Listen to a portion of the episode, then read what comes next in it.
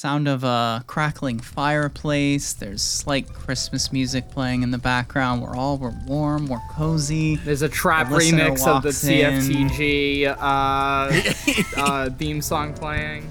We don't no, Dust, Dustin. We don't have the budget for that. oh, oh, oh, they're here. Oh, they're Oh, yeah. here. Oh, hello, listener. Welcome Oh, to Tales shit. from the Group, a podcast set in the 80s that follows three kids on a quest to uncover their truth about a mysterious machine called the Loop. Their truth. My name is Tyler Linden, and I play Wesley Watson, outcast weirdo who wants nothing more than to be popular. I, I, I honestly didn't think we were going right into it, but okay. Um, my name is Cory Offenberger, and I play Geeky Ladies Man. It smells like ham, John Milady. And I'm Adam Foster, and I play Clayton Godwin, the robot hating, risk taking troublemaker of the group. And I'm Dustin Fleischer, and I'm your game master, and Jack Frost nipped me in places I did not want to be nipped. Oh. Oh, uh, And so, if you can't tell by how horny Dustin is, this is a very, uh, a very special episode. Hey, this time I the get to have a the Group cocktail in front of this, so you're gonna get dark, Dustin, tonight. Yeah. Oh God! and I've got chalky milk, so you're going to be uh, getting happy, Cory, tonight. That's that's a cocktail glass filled with chocolate milk. Oh God, we got to start recording fast before we lose Cory. Hey, listen, gonna- gonna listen. Drive home. I, I. I can hold my chocolate milk pretty well. Let me just say. Just Yeah. just wait until he gets political. yeah. Oh God. well, if you can't tell by this rowdy energy, uh, we're doing something a little different for today's episode. Uh, we just thought since it is the holidays and we are also headed into kind of what we're calling like the end game of this campaign, the the kind of final few episodes will be coming out in 2024. Um, but since we're kind of in this very important part in the campaign, we thought we would stop down, take a little break, check in with each other, and maybe ask a ask a few questions, have a little little discussion, a little dialogue by the fire. If the fire sound effects are gone by this point, bring them back in. And there we go. Great, great. I really I hope didn't you don't add do them. too much editing. I to this, really and now hope you don't add it them myself. to the edit. I really hope you don't. You did a whole bunch of theatrics. Yeah. Okay. Anyways, well, we don't want to totally deprive you listeners of of our normal programming, so we're going to be uh, doing our regular uh, question about our childhood. But of course, since it's the holidays, it'll be a holiday themed question. Fun. And I'm realizing now we didn't decide on which question that was going to be. Yeah. Well, well, being that you're the one that is introducing this holiday episode, Tyler, shouldn't you be the Mhm. one that's coming up with the question? Well, here we go, fellas. Well, I was just gonna So- say, you know, if we wanted a like least political Christmas question, it could be like, "Is Die Hard a Christmas movie?" Hey, Clayton, and also Adam, shut up. okay, wait. I have a I have a real quick thing I want to say before I ask the question. It's not that I hate people, or or it's not that I hate this whole like is Die Hard a Christmas movie debate. What I hate is that every person who says that brings it up like they're about to blow Yeah. your mind. Like Yeah. they're going to tell you something you have never heard before. Yeah. Yet, I anyway. Anyway, we we don't have that No, much. no, this could be a rant pod. Yeah, I like how you're like, I don't hate people, and then you corrected yourself, like, okay, well, maybe I hate people, but this Sorry, is the thing was that I saying is really hate. What I meant to say is I don't hate the argument. I do hate the people. And if There night, oh, oh, on that tangent, if Nightmare Before Christmas is a personality for you, that's enough. That's that's Yeah. more than enough. Okay, stop it with the year long Jack Skellington. Okay, you're not cute. You're not original. Thanks for coming to my TED Talk. all right, all right, all right. I'm gonna Keep get us that back in. on I want to know. here. People, I want to let people know what I'm really about. So, okay, all right. So my question, no rants allowed for the answers, only regular answers. My question is if you your current self now in the the year 2023 could go back in time and give your childhood self a Christmas gift, what would it be? So what I'll do is I'll I'll, I'll give you the parameters for parameters for this question. You you're basically going back in time and giving yourself at any age, you can choose the age, any gift. You have unlimited money, and it can either be something that is available now, or it is could be something that you just buy off the shelf from when you were a kid.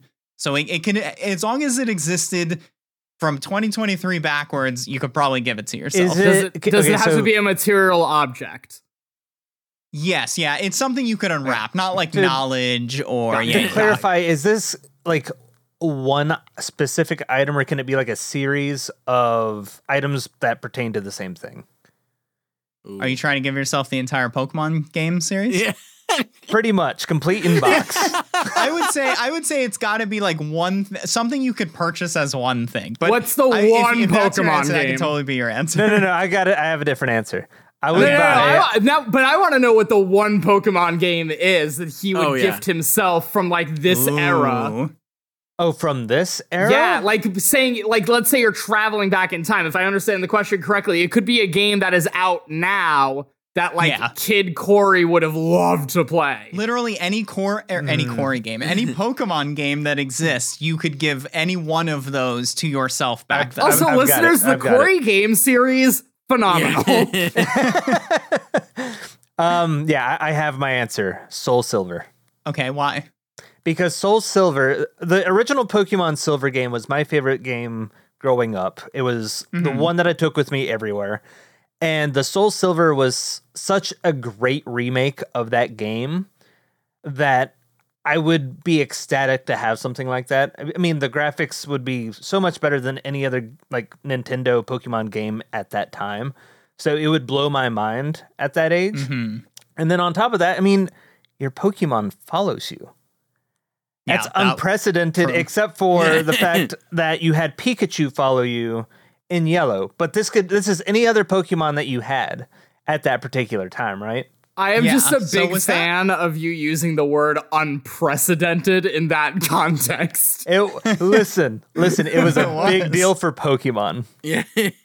Wait, I talk about for- historical moments. The Berlin Wall falling, 9 11, and your Pokemon following you in Soul Listen. Silver.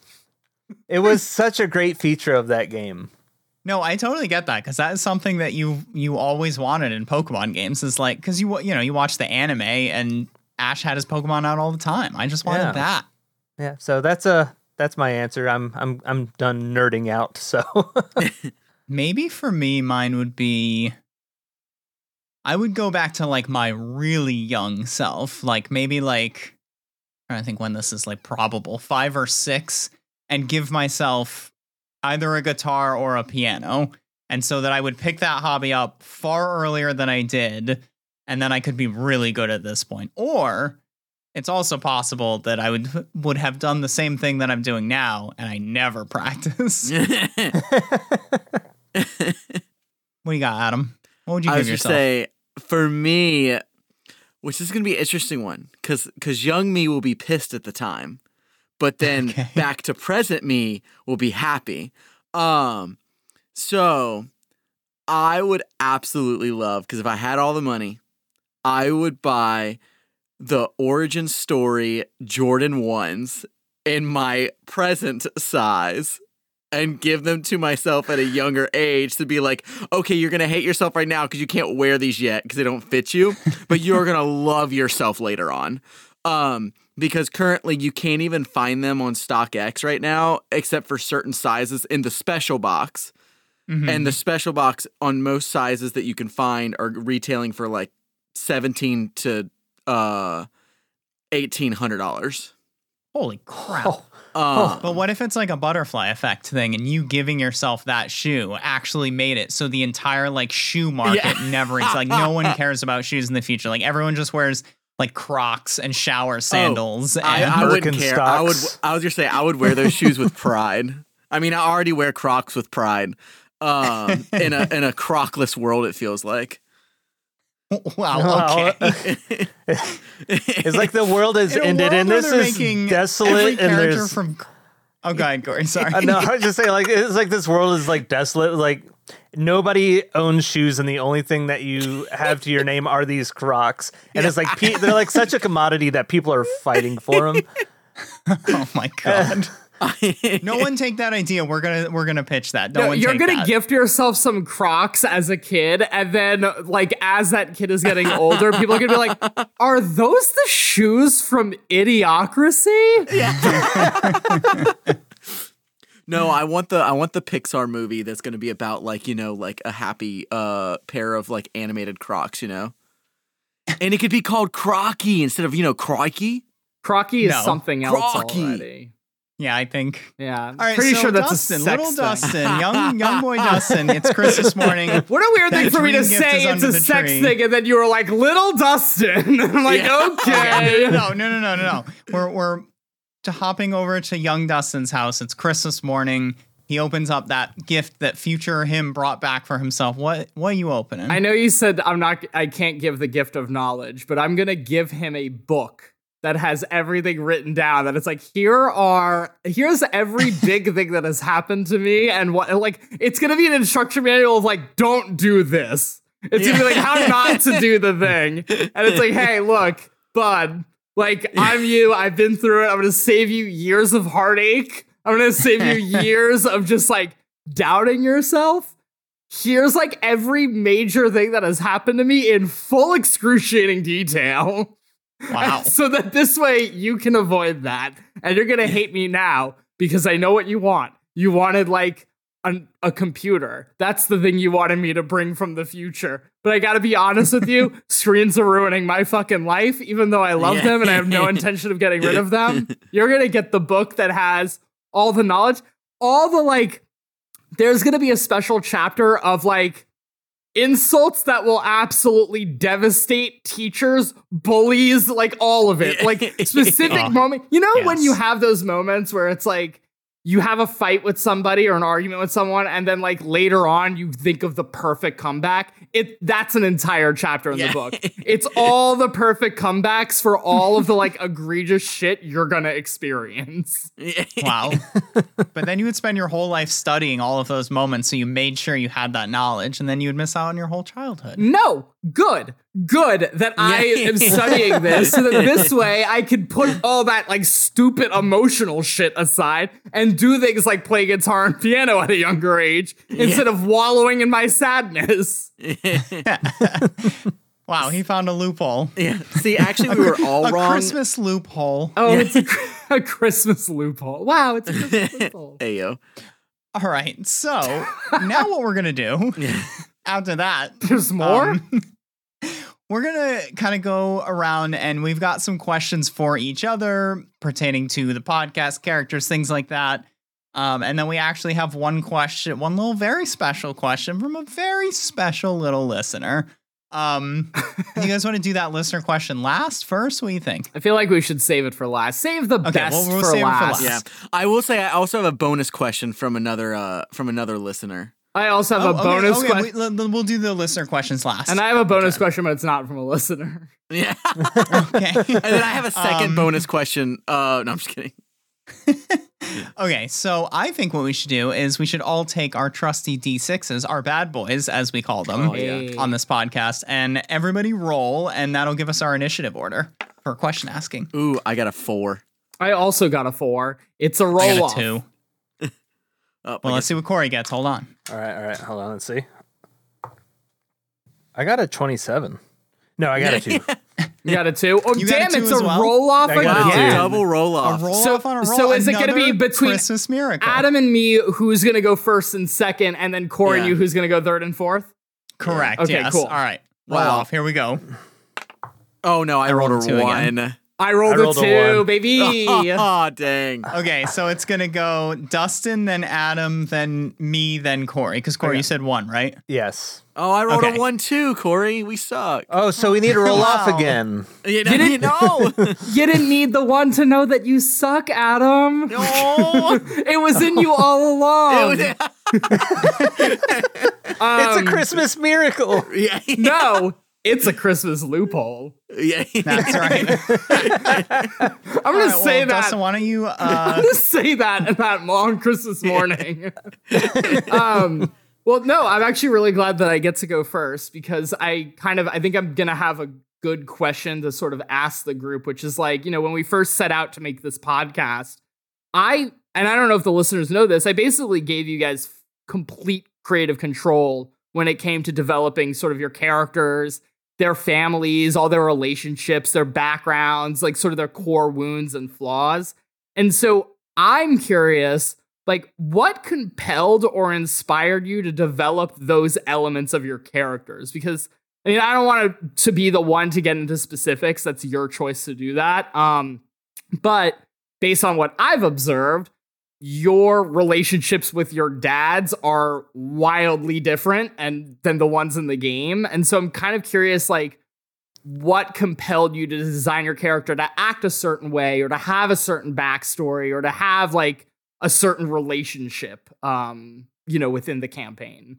So I can start this one. I so we have the four of us have played some version of tabletop role playing games since college. Uh, Adam and I played a lot in college, and then Corey and I have played with him and some of his friends, and then we all did a online campaign after that where we added in Dustin, and so we played a lot of D and D. But we also played a previous campaign, not not as like a podcast, just for fun. Uh, when we first discovered uh, Tales from the Loop, I have to remember what the actual Yeah. name of the the rule book is, not the name of our podcast. Um, and and so when we did that, I remember I played like a popular teenage girl in that. Yeah, that's right, listeners, you missed out on that. Oh yeah. Uh, it was a Um, good time. And like it was fun, but it was like hard to actually play that character because I have never been a teenage girl and I was playing like a personality that I wasn't familiar with. And so I think at least for my character for Wesley, I tried to make I tried to still make him like interesting in terms of like a story, but I also tried to make his position in like school like exactly where I was when I was probably his age or around his age where I was like you know, I wasn't like I wasn't necess- I wasn't like bullied in school like Wesley was, but I definitely was not like not the popular kid, and I was kind of the kid who was really smart and got good grades, and I was the do-gooder, but I also like hated school and hated doing uh, homework and stuff like that. But you know, you just knew you had to follow the rules, and so I I felt like I needed to do something that if we were recording it, it needed to be something that I could perform well, and so I um Yeah, I just tried to kind of match him up to me and then fill in all the other like gameplay gaps um with uh w- with stuff that like just made sense story wise. And yeah, Yeah. my my dad is alive in real life currently as we record this. So that I yeah, very different. Well, yeah, I don't remember. Was there a question about the relationship with our dads or I don't it wasn't that. so much a rela- uh, question about the relationship with your dads, but like I did find that that choice was very interesting. That you wanted to be in a space where your dad in the game has has passed away because that was Mhm. you know for the listeners I think we can reveal was something that was 100% your choice. That was not something that I positioned Yeah. to you. I think I guess that decision probably came from the fact that like again trying to align Wesley up with me like uh, even though like you know both my parents were equally there for me when I was a kid I definitely was like I felt like I was more like how do I put this I was more like I hung out with like a lot of the girls I didn't get along with like guys as much and so I felt like oh if that were like a character trait in like a, a player character you know, it would make sense that he was raised by his mother and had more like feminine or traditionally feminine, like, you know, caring qualities and stuff like that. And that would translate well to the character. So I, I feel like that's probably what motivated that, but I can't say that for sure. I wonder really if that's that how part. you and I like have become so close as friends too because I had a very similar situation where like a lot of my friends growing up were women like in school. And then Mhm. my my dad it wasn't he wasn't like an absent father but he was uh he worked uh outside of the states a lot. So he was home all the time. And so I was raised a, a- around like a lot of this like feminine energy i want to say. And like Mhm. I, I had a closer relationship with my mother growing up. So that's yeah that's Hmm. quite interesting That's And it's- interesting. it's fun to Yeah. like it's fun to watch that play out and that like dynamic Yeah. play out yeah Yeah, I- I- and and I see a lot of similarities in the character that is Wesley and the player that is Tyler because, like you said, it, it, it's you are on the more like intelligent, like nerdier side, and I feel like you can bring that out in Wesley as much as like all of us bring out the similar traits within ourselves to our characters, like Mhm. obviously Adam is a little more into like athletics than we are, so he brings that out into Clayton. I was But- ready for you to say he's more of a shithead than everyone else. I mean, to be honest, actually, real life Adam does honestly- cause a lot of trouble too. Not in the same ways as Clayton, Yeah. not with Yeah, the same you know. repercussions. no but- it's mostly the same like weird like slanted statements and sentences where like the word choice is off yeah. yeah But um, yeah, and, and and very similarly to how Wesley um is similar to to Tyler, I feel like my character is similar to me in the fact that I do say "milady" a lot, and I feel like it's becoming an issue. No, He does wear a fedora all the I- I- time. all the time, and I only shave. I only shave my face, so it leaves the neck beard. Funny enough, he Um. has no idea. He has no idea who John Mulaney is. He has no idea. He's never seen any of his I- stand up. isn't he a pilot? Yeah. No. Um. So yeah, the, when I was creating John Milady, it was obviously a play off of John Mulaney. That's we were coming up with like things that I figured might be fun to play. And because again, we're all nerds, I'm like, let's I'm gonna play a nerdier character, someone again who's a little bit more intelligent, almost similar to how Wesley's intelligent. But I wanted to have some kind of shtick that would separate me from the group. And so I'm like, you know what, let me play like a character that's a little bit more on the not creepy side, but like milady is a term that is not coined and well known to be a cool phrase, right? So it's like I, I tried to I tried to yeah. so I tried to differentiate myself from that aspect. And then as far as like my relationship with like my father, the character and the way that I portray my character and how I act towards my own father is almost similar to the to an extent of that in real life my parents were separated when I was like 7 years old. And so I've lived apart from my father for most of my life. But I mean, he was still there for me. I mean, we still talk, but it, he was more of like a it was more of like a a friendship than like a father figure, if that makes sense. Like he wasn't hmm. there to like uh, teach me things or like to discipline me in any kind of way. It was more along the lines of like my mother and my sister and like the women in my family that raised me. So I also had more of like a feminine upbringing. So I'm not like the most masculine guy. So I mean, I also feel like that comes out within John Milady as well, even though he's trying to, I guess, compensate for that by being more of a ladies' man per se, you know, A milady's man. a I'm a ladies' ladies' man. man. and so. But yeah, I mean, that was pretty much my thought process when creating that character. I wanted something that resembled myself, but also something that was different enough that it was more fun to play. Is your father a raging feminist in real life? Just kidding. You don't have to answer that question. Uh, no, I'm just kidding. no, just I'm just kidding. No, I will say for for me, it's uh, it's funny, yeah, because I like went in a completely kind of like different direction as far as like from the like relationship with the parents aspect. I very much fully fledge uh, except that like I very much was a shithead growing up, and so I felt like uh, Clayton, and also I kind of like knew like because we've all played before, so I kind of knew how like we all are, and I was like, okay, I feel like we need a little bit of chaos just to add Yeah. in some Mm. like some some oomph in into it and so like naturally like i tend to be a more chaotic person um very much not when we would play like d&d i very much was trying to be like no i don't want to Yeah. Like and be like that. But like in this it's like i can take a little bit more like chances and things like that and be kind of like that like just shithead individual that just doesn't think like has good intentions but just doesn't think it all the way through. Um and that's like very much how i was kind of growing up. But then as far as like the parents relationships ironically enough i am the one who does not have a father. So i kind of like wanted to go into a different route with that just almost like a i don't really know why but it was more of a because i grew up in a very like loving household. Like my dad was always around my mom was always around thankfully. Like they had like you know work late in the day so i went to daycare a lot in the like afternoons but like overall like it was a very healthy relationship.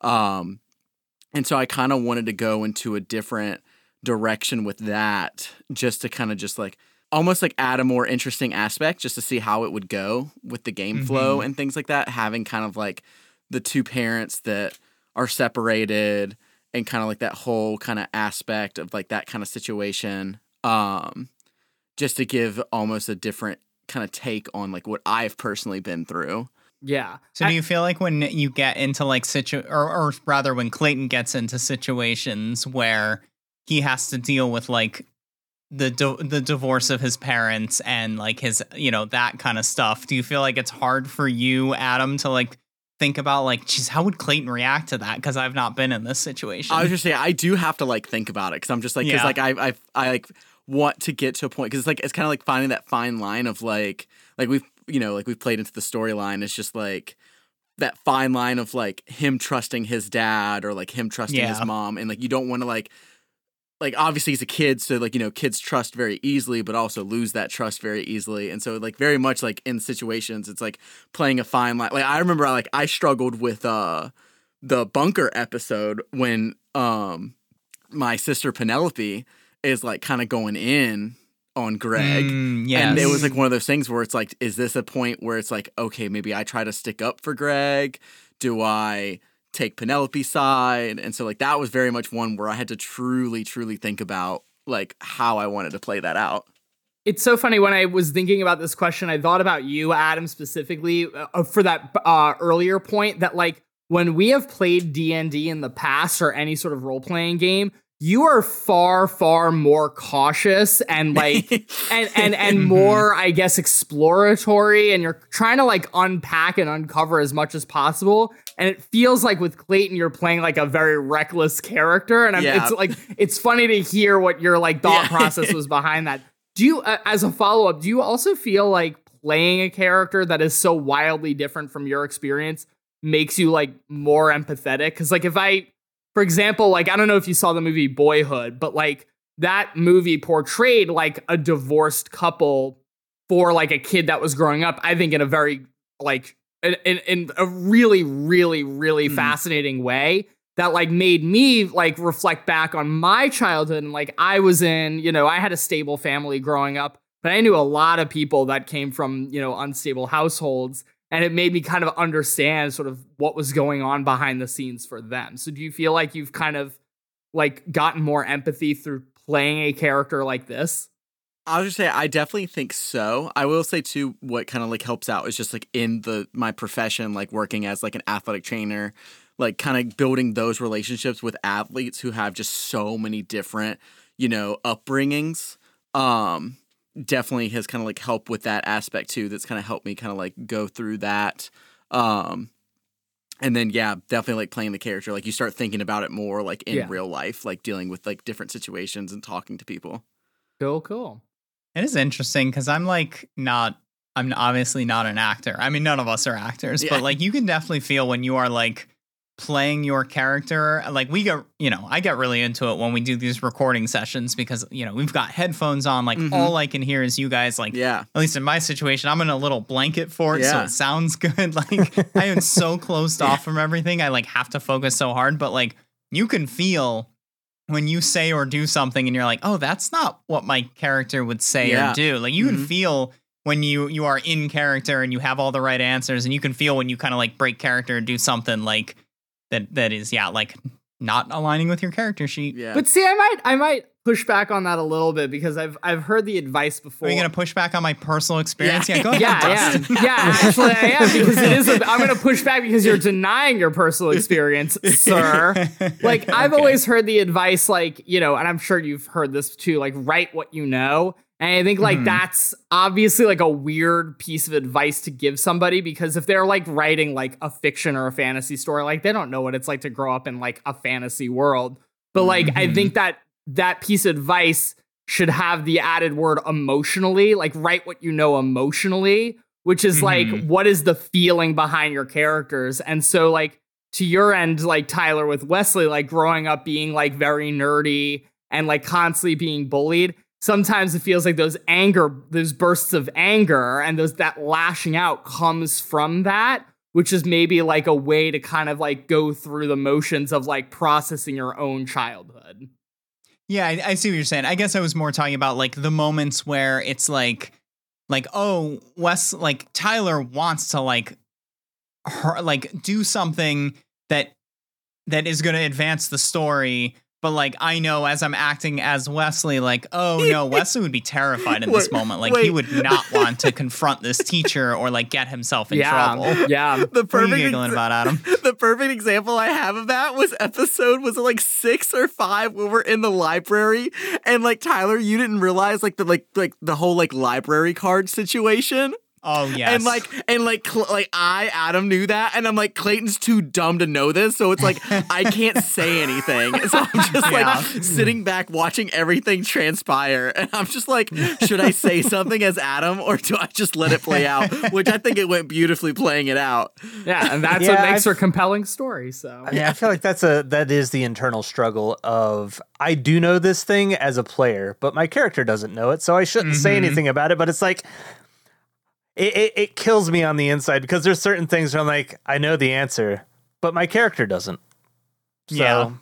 it's tough too when you're when you're doing a podcast and you want to like keep it tight and keep things mm-hmm. moving, mhm. you know, Yeah. for the listener. But like you know, oh, that's not mechanically how it works or or whatever. Mm-hmm. I, I uh, do have a follow up question, but I also feel like I'm dominating. But it is something that I wrote down that is exactly in line with what we're talking about right now. I don't know if we want to skip Sure. it. If you if you ask it now, we'll just skip you next round. yeah, yeah, yeah. Let's go for it. Okay. What what about the story has surprised you the most, or was there like a choice you made that you felt really defined your character, but that like surprised you in the moment by the action you decided to take?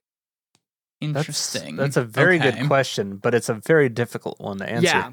And we can come back Um, to it, at, you know, if we want to move on. But No, no, no, no. I uh, I just need a second to think about it. yeah, Um, you can thinking also about talk all about like what's in the story has surprised you the most. That has not been released yet. I know, which is kind of hard.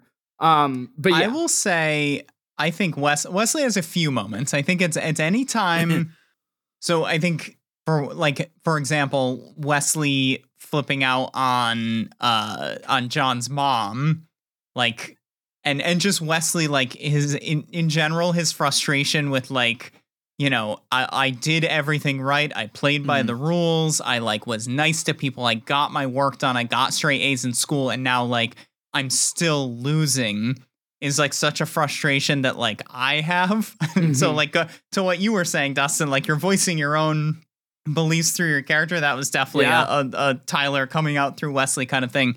Um, but I think that is like a big defining moment for like because that's the biggest struggle with Wesley is like I want to be a good boy and I want to follow the rules, but like doing that is not getting me anywhere, and anyone who's getting anywhere is breaking the rules. And like if we don't have rules, like what do- what do you even have? And so I think like those freakouts are definitely defining moments, which I think even I think the game system itself helps so much with oh that yeah, because in the rule book i believe it's there's something about like the adults will not just believe children right. Yeah. like adults Right. think they are the smarter person in the room and like the adult is always right and so Mhm. like that having to actually follow that mechanic is so Yeah. frustrating in character hmm so i think that has motivated that a lot too Yeah, and I will say without spoiling anything, there is a moment that the listeners have not heard yet that we have recorded that I think is like a very like a strongly defined moment for Wesley.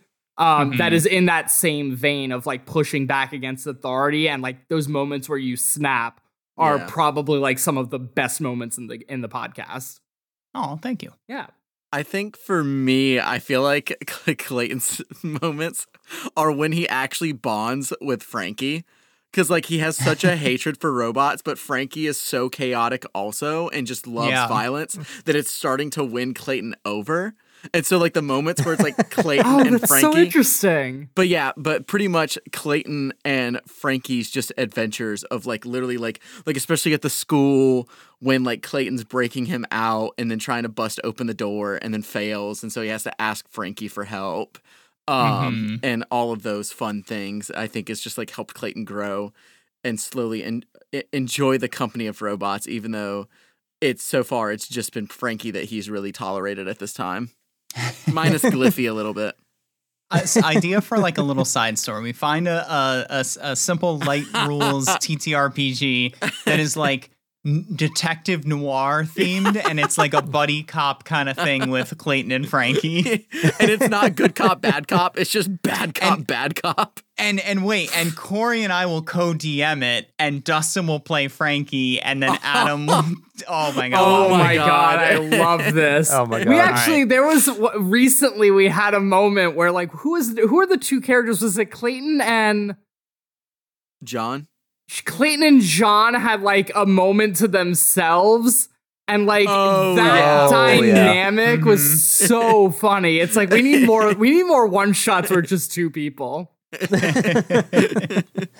Um, for me, I think a defining moment for John is when they're in the um at the golf course and uh John ends up getting that kiss. I feel like that really uh because it He became a happened man that day. Yeah. it happened earlier than I thought it would. No, um, yeah, but seriously, I think a defining moment for John is when he starts bonding with his father over like this tech, because obviously John's relationship with his father is a bit estranged, and I feel like that he's trying to be the person that his parents want him to be. And it's hard for him because, similarly to Wesley, every authoritative figure in our um in this campaign has just been pushing back on us nonstop. Yeah. And it's like I feel like John is struggling with keeping keeping his morals intact along with trying to like impress his parents but also like just he's trying to be a good son. Uh, but it's different in the fact that Wesley is like so angry at authority versus John is more along the lines of I just want everybody to be happy and I feel like we need to trust each other. I know authority's Oh, not giving us. I know I know authority's not giving us that same respect, but I also feel like authority like adults ultimately know more than children. And so these kinds of decisions um, some of these decisions should be left in the hands of the adults versus some things need to be brought to light.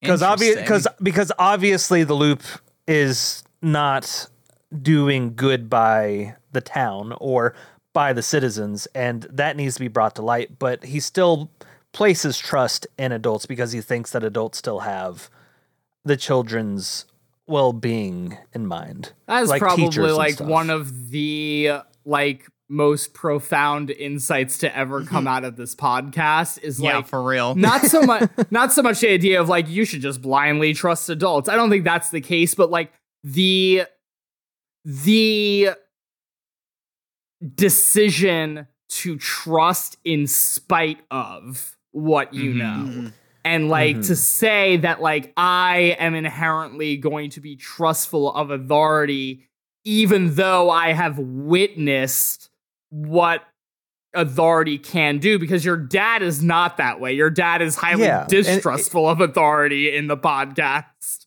Yeah, and it and, and it's definitely it's like in John's eyes, yes, there are bad people, but Yeah. not everybody's bad. Not every adult is bad. Not Are every you suggesting that b- basically putting people into communities and camps and tribes and like then having one individual speak on behalf of an entire group of people is a bad thing to do? Is that what you're suggesting, Cory? See, we knew Cory was going to okay, get political. hold on, hold Yeah. on, hold on, hold on. We told you. it's that chocolate milk, man. You're saying that a community that we shouldn't just like blanket assign things to a community and focus on the individual? Wild. What a wild thing that we what a wild concept.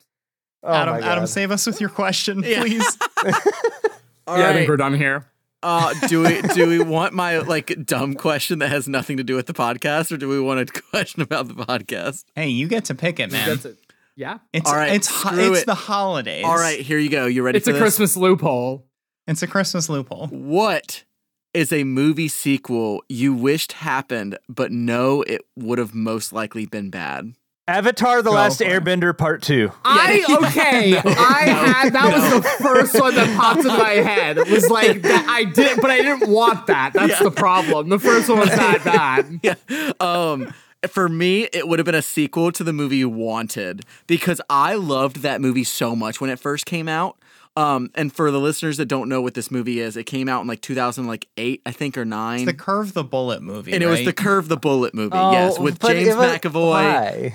And Angelina Jolie. I thought that movie was so cool, and I was like, "Oh my god, a sequel would be so good! A sequel would be so good!" And as I've gotten older, I realized no, it would have done been done so horribly, and it would have just been like random fan service for a very select. Group What was it about the movie that you liked? Was it The Loom of Fate?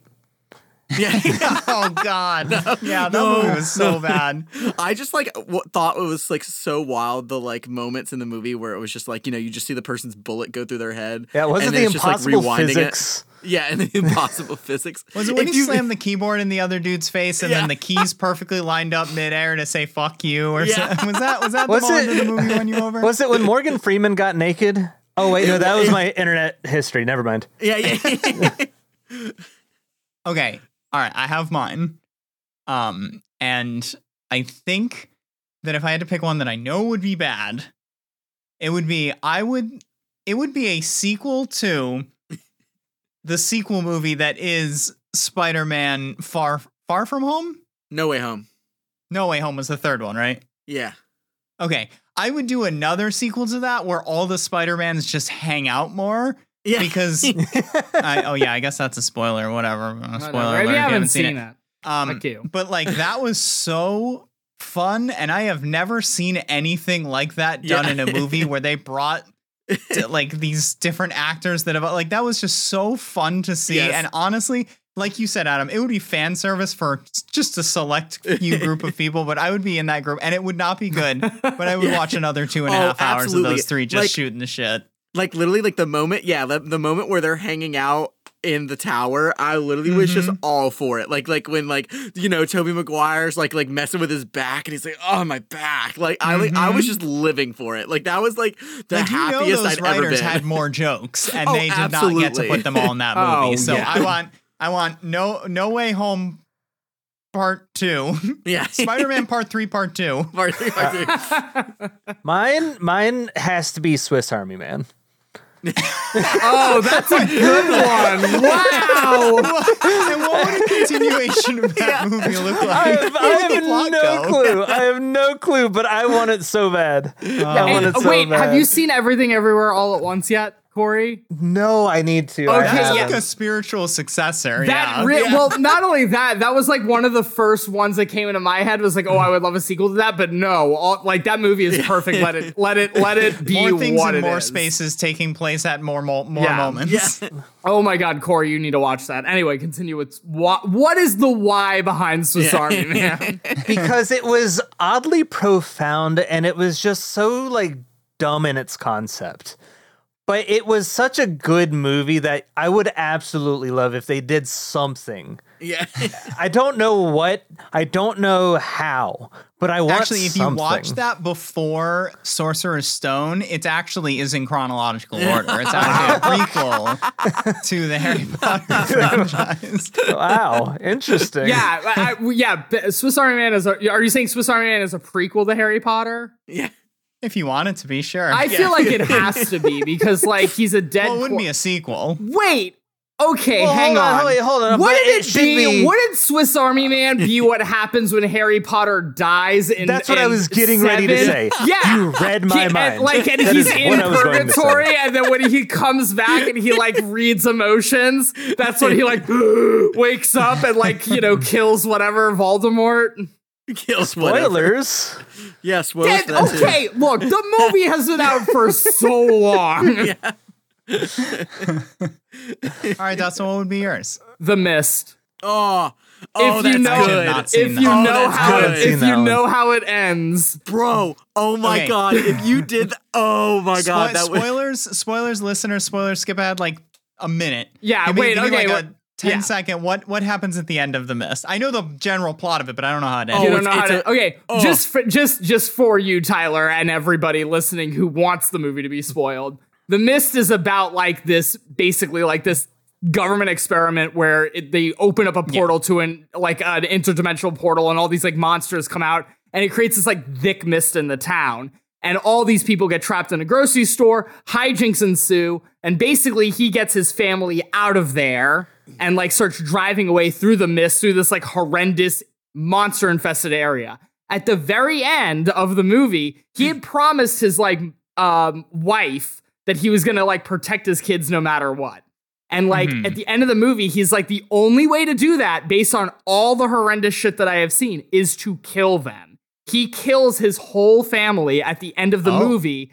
And right after he does that, he gets out of the car and the mist subsides. The army has come through and they have cleared out all the No. monsters and Yeah. closed the portal. This is like 60 seconds after he kills his kids. Holy yeah. crap! Oh, well, wow. yeah. okay. Well, well, it was like also on top of that. So like it wasn't just his family. There was an old couple in the back seat that went Yep. with him, and then I don't think it was it was a girl that was in the store. It wasn't his wife because he found the wife Right. dead in the house. Oh, right, right, When right, they right, right. Yeah, yeah, yeah. Oh yeah, and then he, and then he tries to kill himself because he literally goes to shoot himself. He was out of bullets, and I will never for that moment Yeah. is ingrained. Yeah, is he's out of memory. bullets, and then the moment after he's out of bullets is when like the mist suddenly clears and the U.S. Army is there. They're like, "Hey guys, everything's fine."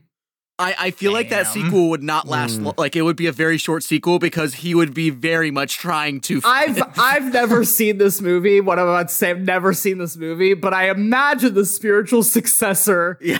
to The Mist is The Whale with Brendan Fraser. That's what I imagine the spiritual I haven't successor seen that of either. movie I need to see that I too. haven't seen that either. All right. Well, anyways, that's wow. Wow. Okay. Um, well, I don't know where the fans skipped to, but hopefully you uh, didn't get anything spoiled for yourself. Um, oh, I'm next. Oh, right? it was yes, me the I whole have time. the next question. Okay. My question is for Dustin, our, our lovely game master, and it's going to be tough for you to answer because I know that your answer for this is something that the listeners haven't heard, so you have to pick a different one. Um, okay. So, what is something, whether it's like a direction the story goes, or like an activity, or a NPC, or something that you had planned that you had to throw to the side based on like decisions we made that like put us off course or like sent us a different direction? What is one, what is the number one thing you've had to toss away that you wish we could have done? Oh Ooh. god, yeah, there is there's one, but the listeners have not heard it yet. That's the one that like sticks in my mind that I had planned for. Yeah, You I, I might knew that that would to- be the one. You might have to cut out a lot of dead air here for a minute. Let me pull up my notes. If you Um, want, Cory can ask his question and we can come back to you. Why don't we do that? Okay. All right, well then, yeah, I'll I'll ask my question real quick. All right, so how is it that we have been able to restrain ourselves from finally killing Clayton off and kicking Adam off the podcast? yeah, That is, the, Oh, yeah, I knew you were gonna ask that question. And Yeah. honestly, Well, honestly, actually, mean- listeners, just so you know, we are in the process of that. The legal paperwork has been drawn up. We're just Yeah. working on getting a lawyer to sign I off. ain't going out without a fight. That's right. He's gonna sue. He's gonna sue us. no, no, no. okay, so my question is, when creating our characters, all of us kind of came up with like a basic relationship between each other and kind of how we thought the story was going to go. What has changed from the inception of the podcast during the story that has gone in a separate direction that has kind of altered how you play your character. So if you want, I can go Mm. first to kind of give an to kind of Yeah. give. Why don't, yeah. You go first. Yeah. Kind of give us an example. So for for John, when we were creating the characters, one of my backstories was the fact that Wesley and I are best friends, and that what was one what something that was probably going to cause us like turmoil within our friendship is the fact that we both like the same girl, and that being Sarah. Mm, oh, that's right. But that didn't really pan out because Sarah hasn't really been present in the story as much because she's been taken. Mm. So, bodied. so that was something that we didn't really account for, and so I feel like that kind of just like strengthened our friendship even more. The fact that we're trying to find this missing girl, finding what was going on within the loop, and then obviously all three of us bonding together and trying to uncover these mysteries.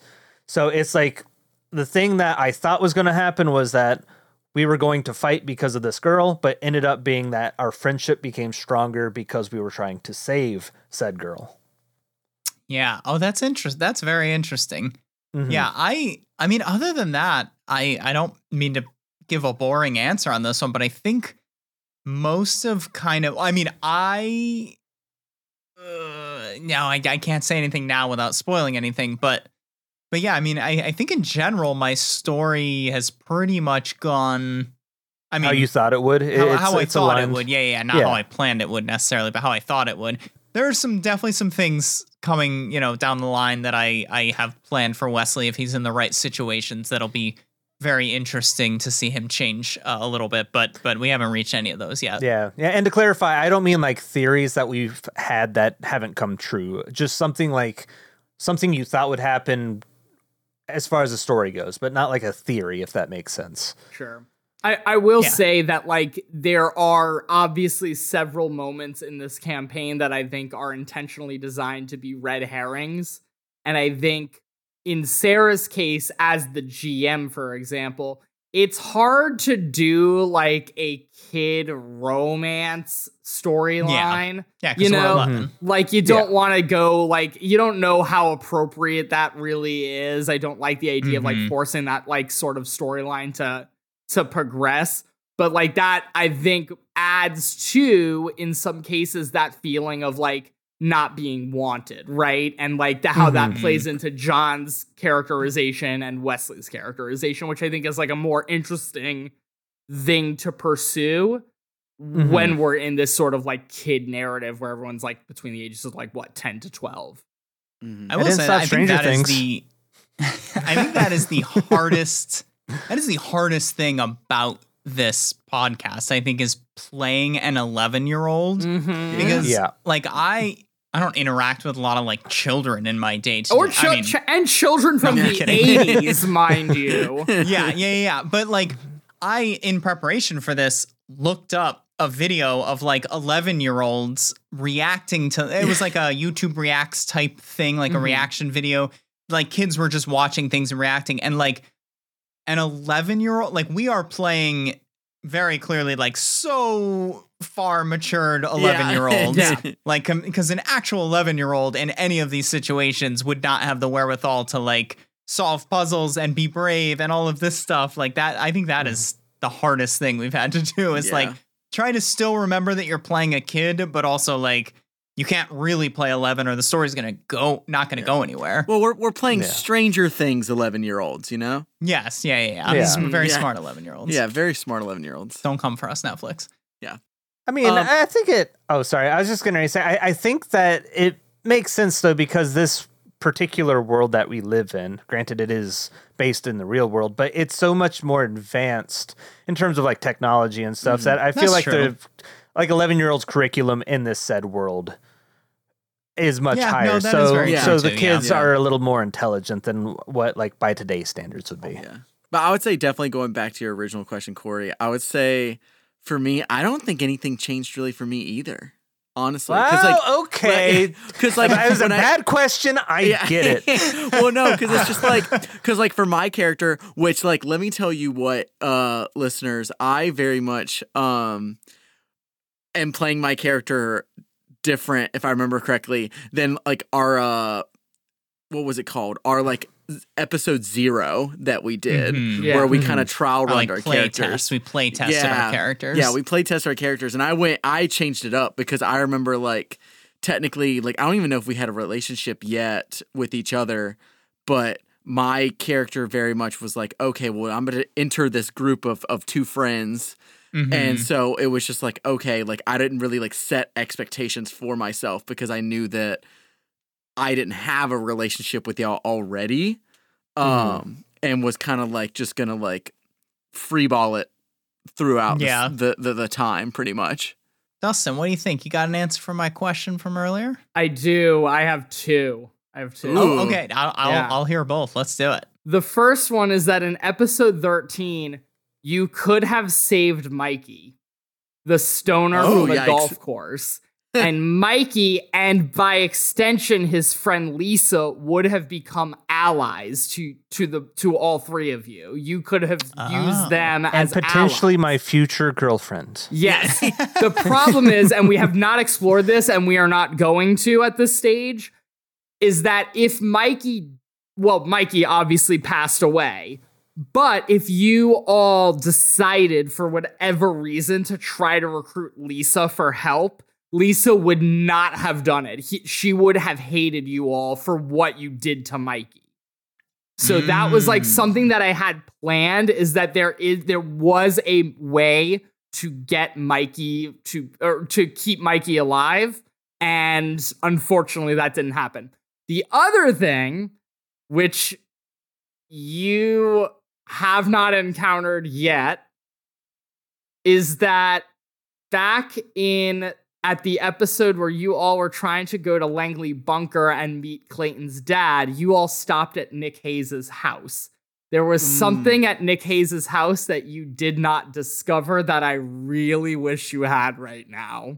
Yeah. Oh, interesting. Oh, yeah, man. there was one clue at Nick Hayes's house that you guys did that completely missed, and I was like, "Oh, I wish you guys had it." Hmm. Well, we can go back, right?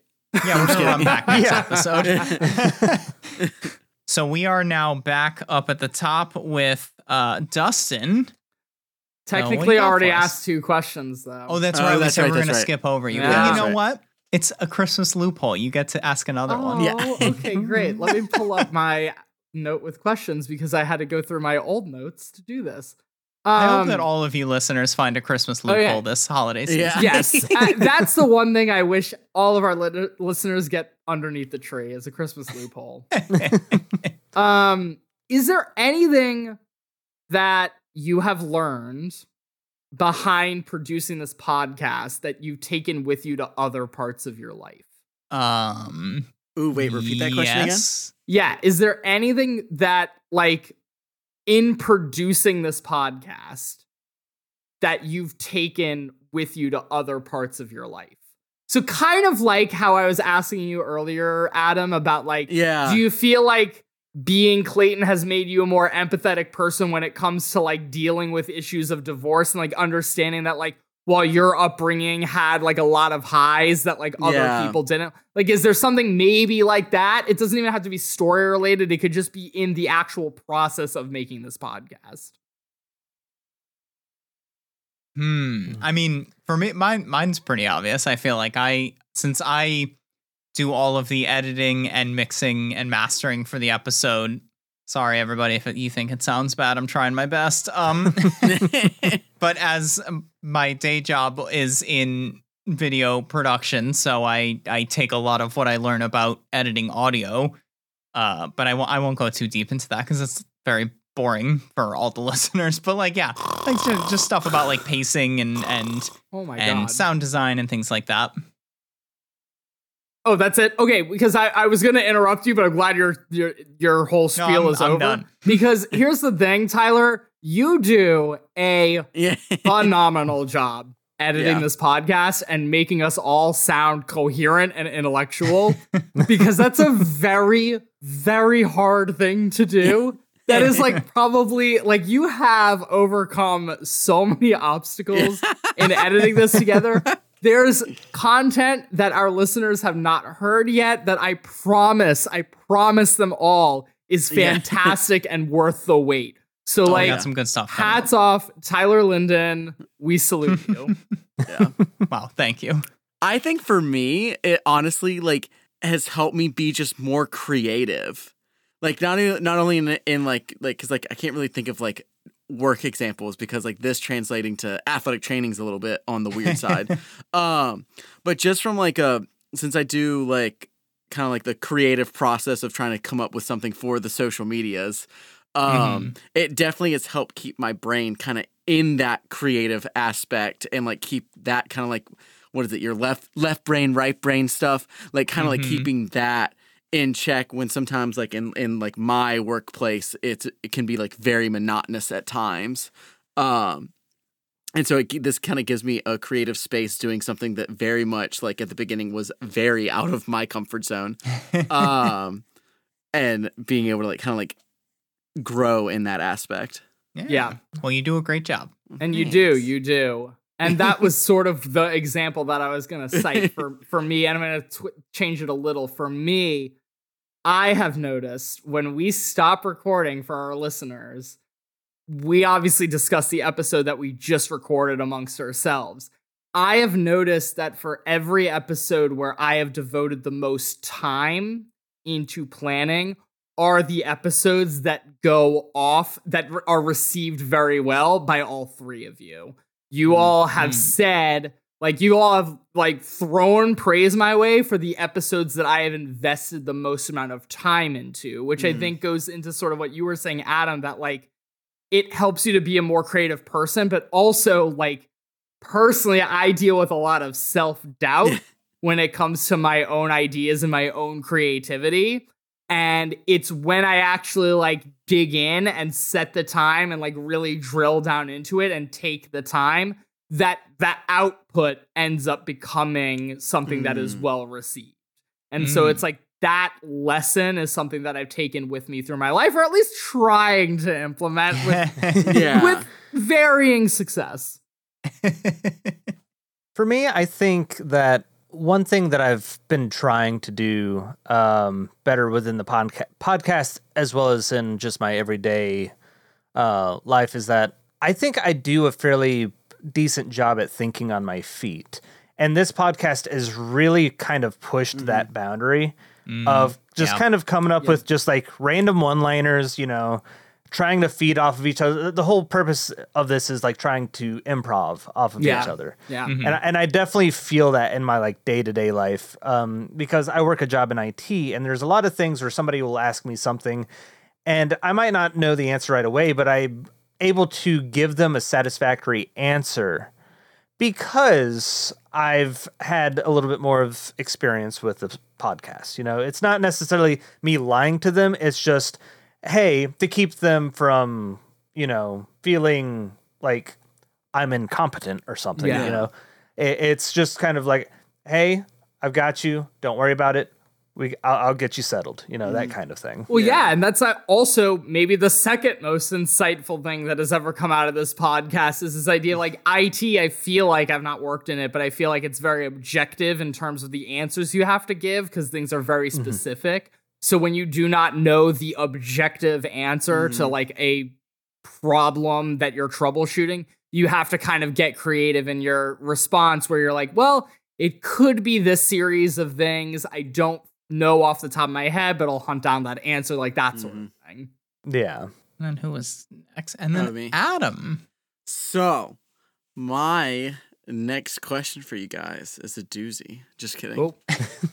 What is your favorite episode title? Oh, just by title? Episode by title. title. Okay, hold on. I have to go into We our feed get- because I know. Yeah, Same. same. if you asked me to name five of them, I probably Yeah. couldn't. And I would Oh say wait, oh probably no, only I know, name. I know mine. I'm not even gonna look it up. I'm not gonna even look it up. Me, myself, and Milady was would be mine.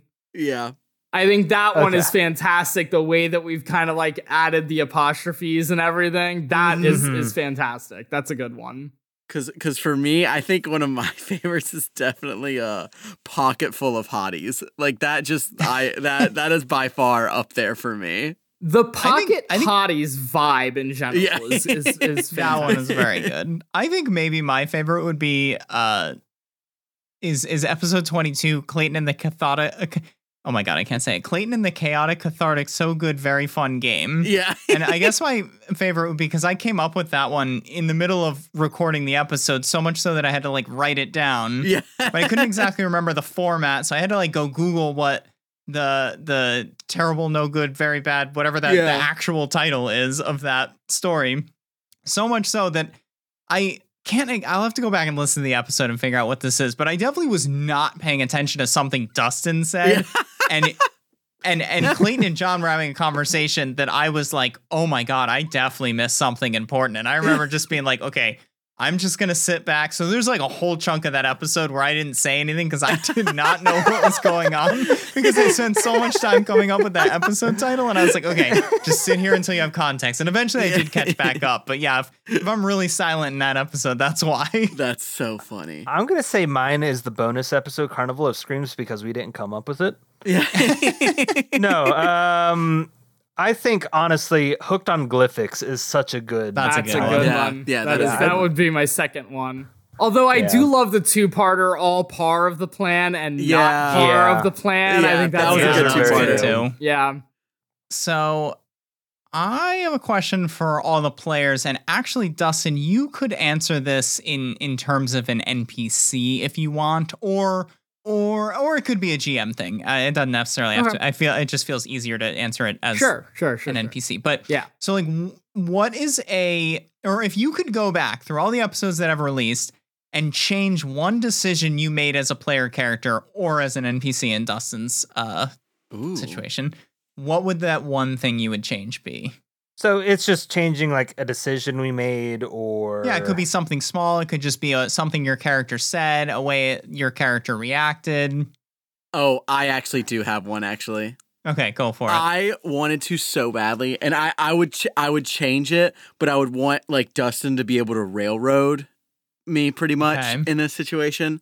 Um, I wanted Clayton to drive that van so badly. I I literally like when I I would have let I you. was I would have let you. fighting. I was fighting that battle of like just get in the car, like what could happen. Like even if you don't know how to drive, you're gonna have to roll for it, and like maybe you'll roll well.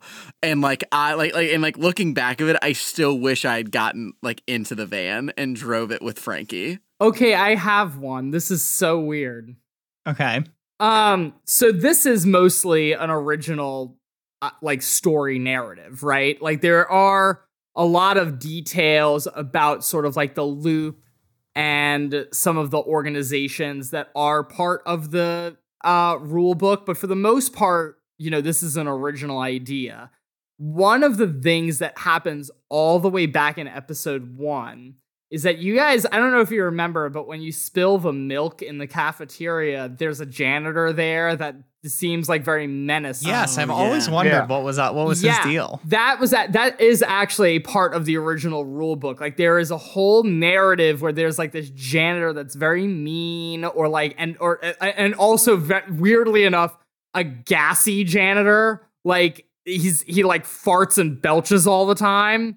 Mhm. And apparently, like the in- the campaign for our listeners, if you are ever interested in picking up the Tales from the Loop rulebook and reading through the campaigns that are built in there, this is a spoiler. But there's one where a janitor turns out to be like this robot.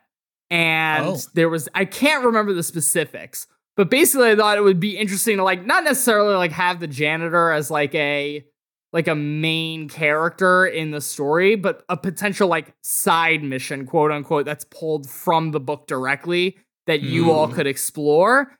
And we kind of just abandoned it. And I think that was just through like learning what this podcast was going to be and how it was going to develop. And so I think like it would be very interesting because I have not admittedly gone through our early episodes, but I think it would be interesting to listen back to those and just hear like, wow, how different is this? How what's the vibe like, you know? hmm What's the vibe? I guess in terms of things like with Wesley, because I, I think the way I had kind of played Wesley, or I don't know if it came off this way, but I was trying to play Wesley's relationship with Nick Hayes is like, oh, he's found this uh, this male adult who has, you know, clearly developed some relationship with these children. He trusts them enough to like hear them out and help them. And so, you know, Wesley obviously had a magnetic attraction to that of like, oh, a, a positive male role model, like, oh, this is great. And so it's it's funny you mentioned the the thing about oh, there was something else hidden in Nick Hayes's house Yeah. because I do feel like I would want to go back and change that thinking about it now. I think Wesley would have wanted he would have not seen he's you know, we found that note that was like, "Oh, if you're reading this like I'm okay." Um I think maybe looking back Wesley probably would not have trusted that as like this is this one positive male role model and like there's something happened to him that's like something happening to his own father i feel like i i would have switched that and played that a little differently and had wesley be a little more concerned and less like oh let's trust this note he's totally fine you know let's move on but I, I think you know we were just trying to move the story along but i think maybe wesley would have been a little more concerned there and that Hmm. could have uh, it turns out maybe potentially changed some things so interesting This one's difficult for me because there's not a lot I feel like I would have done really any differently. Mhm. Um because I'm just perfect, you know. I'm just I'm the make mistakes I, I, yeah, I'm I'm just so great. No, uh, I, I I honestly there's not a lot that I there's not a lot that I feel like I've done that like negatively affected or changed a scenario in a like a way that I feel like should have been changed to go in an opposite direction or you know I think the way that the story's panned out has for me been a lot of fun because everything has been so challenging and so it, it, it forces us to think of new outs or you know things when we get into trouble and we have to find a solution to get out of trouble i really enjoy those moments. So there's mm-hmm. nothing that i really think that i've done or that you guys have done that i would have changed to get us out of those situations if that makes sense Oh yeah. And I mean to that end, like, you know, I, I know that I mentioned earlier in my first question to Adam that like Adam is a very diplomatic character in D&D campaigns that we've done that are not this. I actually think that adding that chaos makes for like a more interesting and compelling Oh, yeah. story too, mm-hmm. for sure. Like the fact that he is kind of in some ways being a roadblock, but also staying in character and being true to his character while also adding that chaos in and like trying to like force you all to get out of sticky situations, including me. Sometimes I feel like even as the GM, I'm like, I don't know where the fuck to go with this. Um, well I i, don't think know. like just, the hardest. Yeah. I think the hardest, and uh, speaking from experience, the hardest type of character to play is a coward because you, the player, want to keep trying things and keep moving forward and keep solving the puzzles and save the people and Mhm. complete all the quests. But like Wesley, as a coward, doesn't want to do any of that. So like. Yeah. This campaign would not work without Clayton being as chaotic and just running like headfirst into problems because he he truly is the character that like m- forces us to move forward. Mhm. You know, Uh, oh, actually, uh, another thing I would change is uh, us us finally opening that damn safe that we found in like episode Oh my like God, the Yeah. seven, which at this point we have no idea probably where it is, like well, from Gliffy just a story. it right. Gliffy was carrying it, and then he got Gliffy was knocked out. it. Yeah. on the front lawn. Yeah, so it's around here somewhere, and who knows what is inside of it. Maybe we'll find out. Maybe, Maybe we we won't. will talk but, to John's but about it. listeners, listeners, if you've kept up and you're like, man, what the hell is with that safe? We remember. Don't worry, we just cannot get to it yet. We'll get there. We'll get there. That'll be the the, the episode, the finale of the campaign. Yeah, we'll get to open up the safe, and the One Piece will be inside, and everything will be fine. oh, oh, okay. I do have an answer. so, a few episodes ago, when I am uh, turning or trying to take the chip out of uh, Frankie, I have a saved dice that I never used, and I forgot that I had it, and it would have helped in one of our uh, previous episodes. And I won't say what it was, just because obviously those episodes aren't out yet Yeah, but but that is one thing that I feel like I'm so bad at is saving dice and then not using them. Mm. So that is one thing I, I will say that I, I wish I could change is using those dice in those moments where they would have been beneficial. yeah. Well, Cory, don't stop talking because you get the next question. All right. So seriously, how is it that you guys have been able to restrain yourself from killing off Adam and uh, kicking him from the podcast? I mean, really?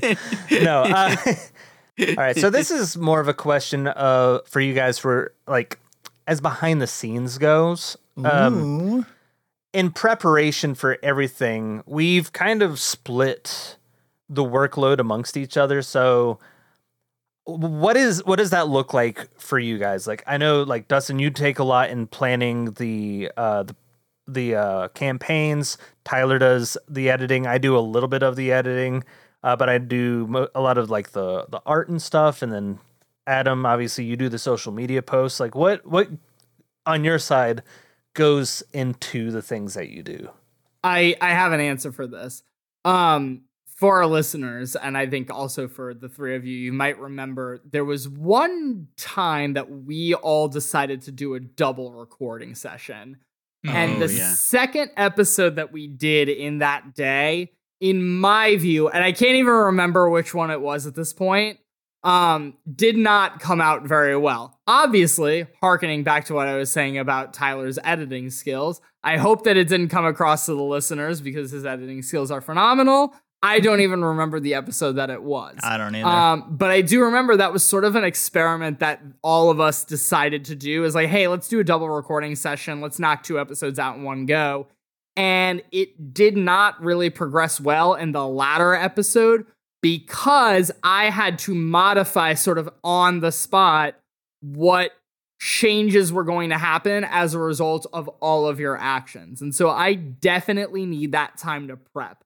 I have seen like DMs take very, very like broad strokes outline notes. I feel like for me, I have to have a very specific and detailed approach to sort of coming to this podcast. And anytime you all deviate from that, I try to prep for that by adding in like, if they decide to do this, like I try to get in your heads and say like, Mhm. what would they maybe do in this situation? And then I have something that's prepared for that. And in some cases, you all have said after the fact, like, "Ooh, I was gonna maybe do this," or I, I like, "Oh, I would have done that, but that would have been weird." And I actually had a plan for it. But then there have also been cases where you all have done something, and I'm like, "That is so far and away from what I would have e- e- expected you all to do." That I then have to figure out like what is the critical information that I have to feed you all to progress the narrative while also staying true to your decisions and not like constantly railroading you. So like Mm. that's what the prep looks for me is I have to have time to listen to the decisions that were made in the last episode so that I can prepare and craft like how would these characters react? What's their knowledge based on everything that has happened so far? Um so Mhm. yeah, it does it does look like sitting down for, you know, I would say maybe like 3 or 4 hours total and look and looking through and saying like all right, what's the next step here? when it comes to like preparation for the actual like recordings and playing through the campaign, I, I there's not a lot of prep on our side. I know Tyler is the residential note taker because I am just so bad at taking notes. So anytime Absolutely. something happens, it, it falls on Tyler to be like, "Hey, do you remember what happened here, or do you have that in your notes?" yeah. So I have to write things down or I forget. I'm and I, so I, forgetful. I will also say too. I'm sorry, I don't mean to like No, commandeer, but like when we went into this, I didn't actually have what the ending looked like in mind. I had a general broad strokes idea, but I didn't know how to get from like point A to point B. And I think like mm-hmm. that is actually to my benefit and to everyone's benefit because it allows you all to kind of make decisions and choices that can affect the overall outcome and ending of the game. And as we have progressed, the decisions you've all made, the sort of like ways you've gone about interacting with the world and with these characters have sort of helped me coalesce what the end game is going to look like and what the ending is going to look like. And what I think is so interesting about that is I used to have such a negative opinion about shows and movies and things where like specifically shows where the creators have admitted like well I didn't really know what the ending was going to be when I started writing it. And I used to think that that was like such a like lazy way of going about developing your story. At, like a completely immature perspective of what the creative process looks like. Um, Mm. and like that through doing this has completely changed my point of view about like, yeah, of course you don't know how it is going to end. You might have an idea, but like the way that the story progresses and the way that like other people contribute to it is going to help narrow your focus and kind of take you in a specific direction. So, anyway. That was a really good answer. Holy crap. That was. well, I believe we also have a couple of uh, questions from listeners or people who tolerate our podcast. Um, Adam, do you happen to have those uh, at at the ready? I do have those at the ready. Okay, I'll let you ask those because I don't have those at the ready. Okay, so I would say. So to answer uh, Cory's question, how much preparation do I do for these Yeah. episodes? Zero. Very little. so the first one um was Where does it was- come to us from? So it comes to us uh from uh my lovely wife Hayley Foster. Our number one Um, fan. Yes, and that question um which also Oh, I'm sorry. uh, Wait, damn straight it is. Damn straight it is. Damn straight it Yes. um yes, we very much appreciate uh when she does our artwork. Uh and she asked us this lovely question that if, you know, the lovely Taylor Swift was uh singing in the 80s, what would each of our characters Taylor Swift album be? So wait, is it eh, that can be out So- of any of the ones that exist now? Out of any of the albums that exist, what Which one's the one that has the Bleacher song on it? Because that's the only one I know. she wears short skirts. Oh wait, I can't sing it. We're gonna get DMCA striked. Oh god. oh god, the the podcast is canceled.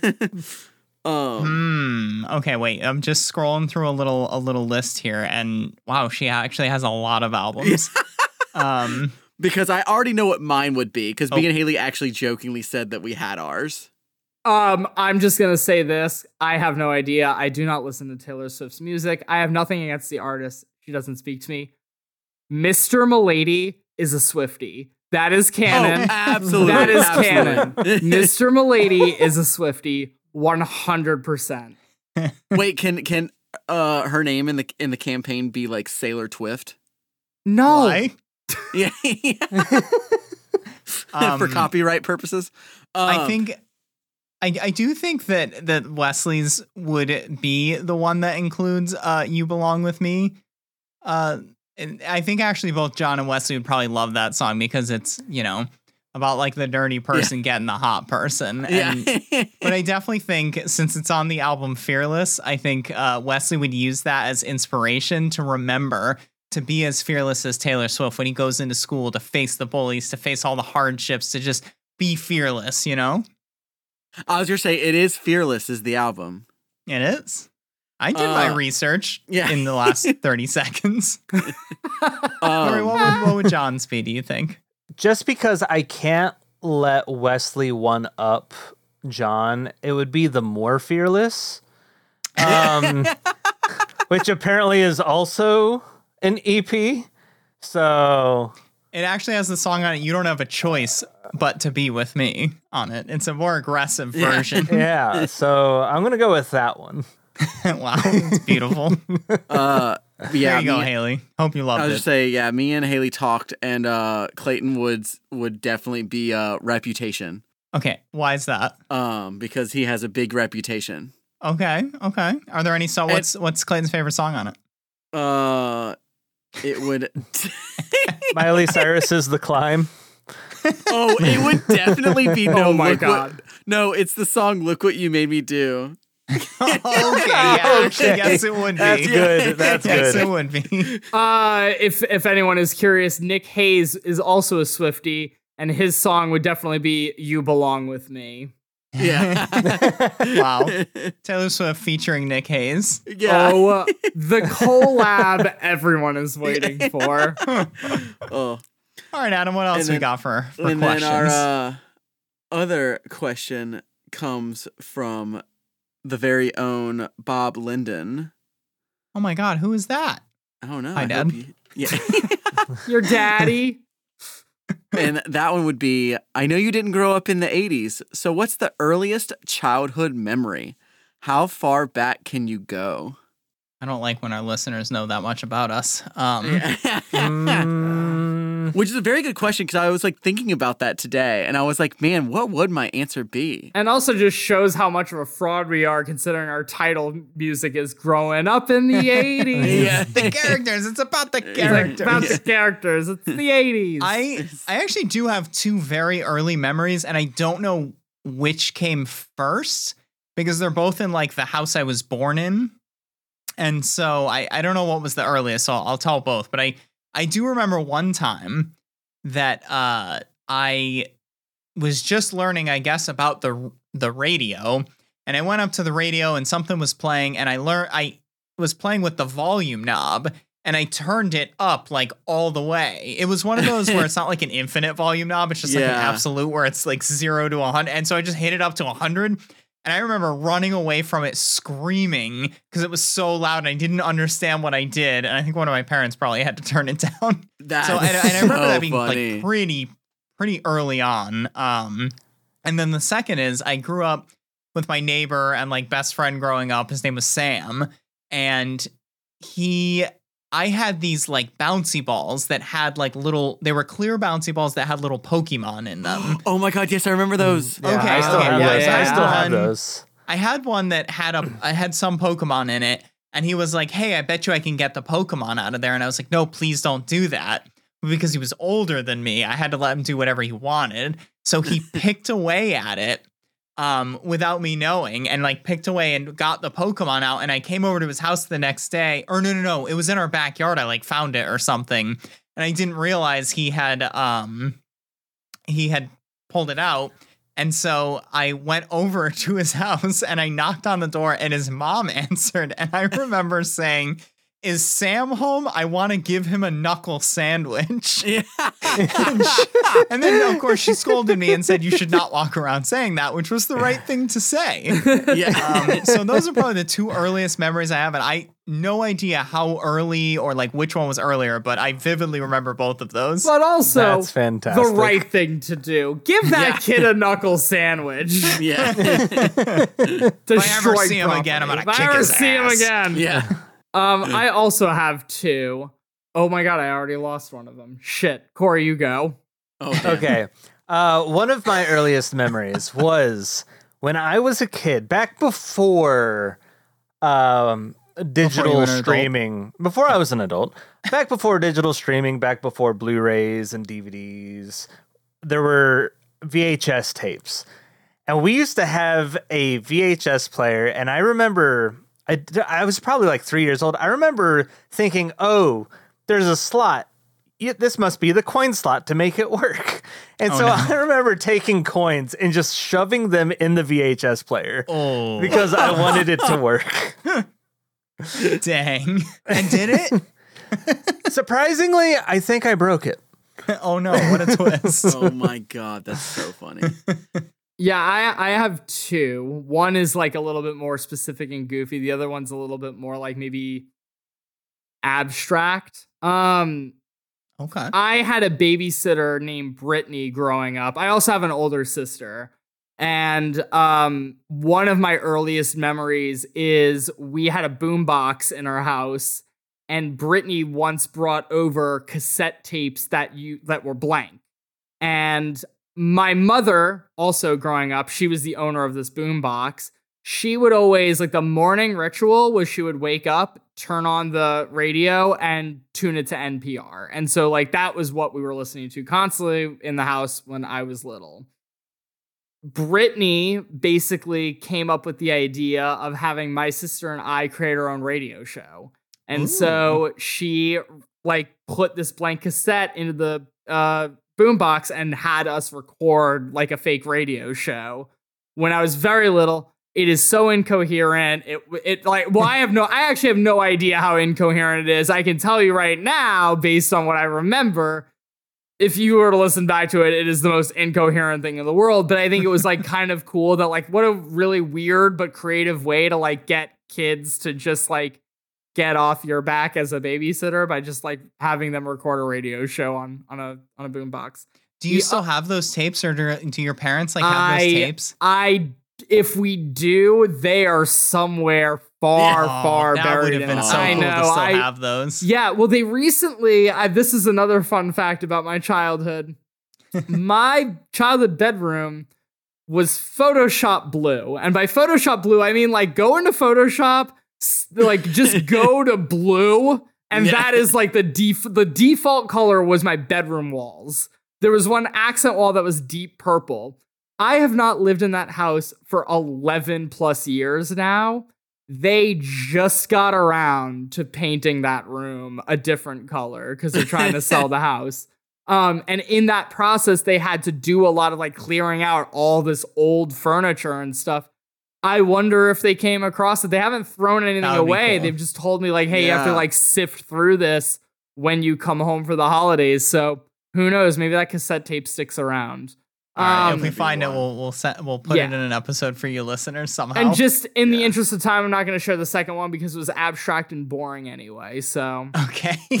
All right. Well, I have uh two myself, which one's really quick. wow, how much Because- time do you think Well, we have? okay, Well, now So- I feel like I need to have a second Yeah. one. So What I the will heck? say they're definitely related, but what's crazy is one's definitely, and it, this is wild. Like for those that don't know, I am a very forgetful person. I barely remember half my memories from middle school.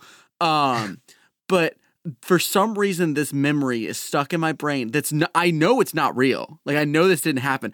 I very much must have had a nightmare when I was a child that like like we had an attic. I never went up there. I had a dream when I was like very, very young that like I was like just walking around and my parents were gone, and then something grabbed my ankles and like got, dragged me up in the attic. And like for some reason, I still have that memory of that dream.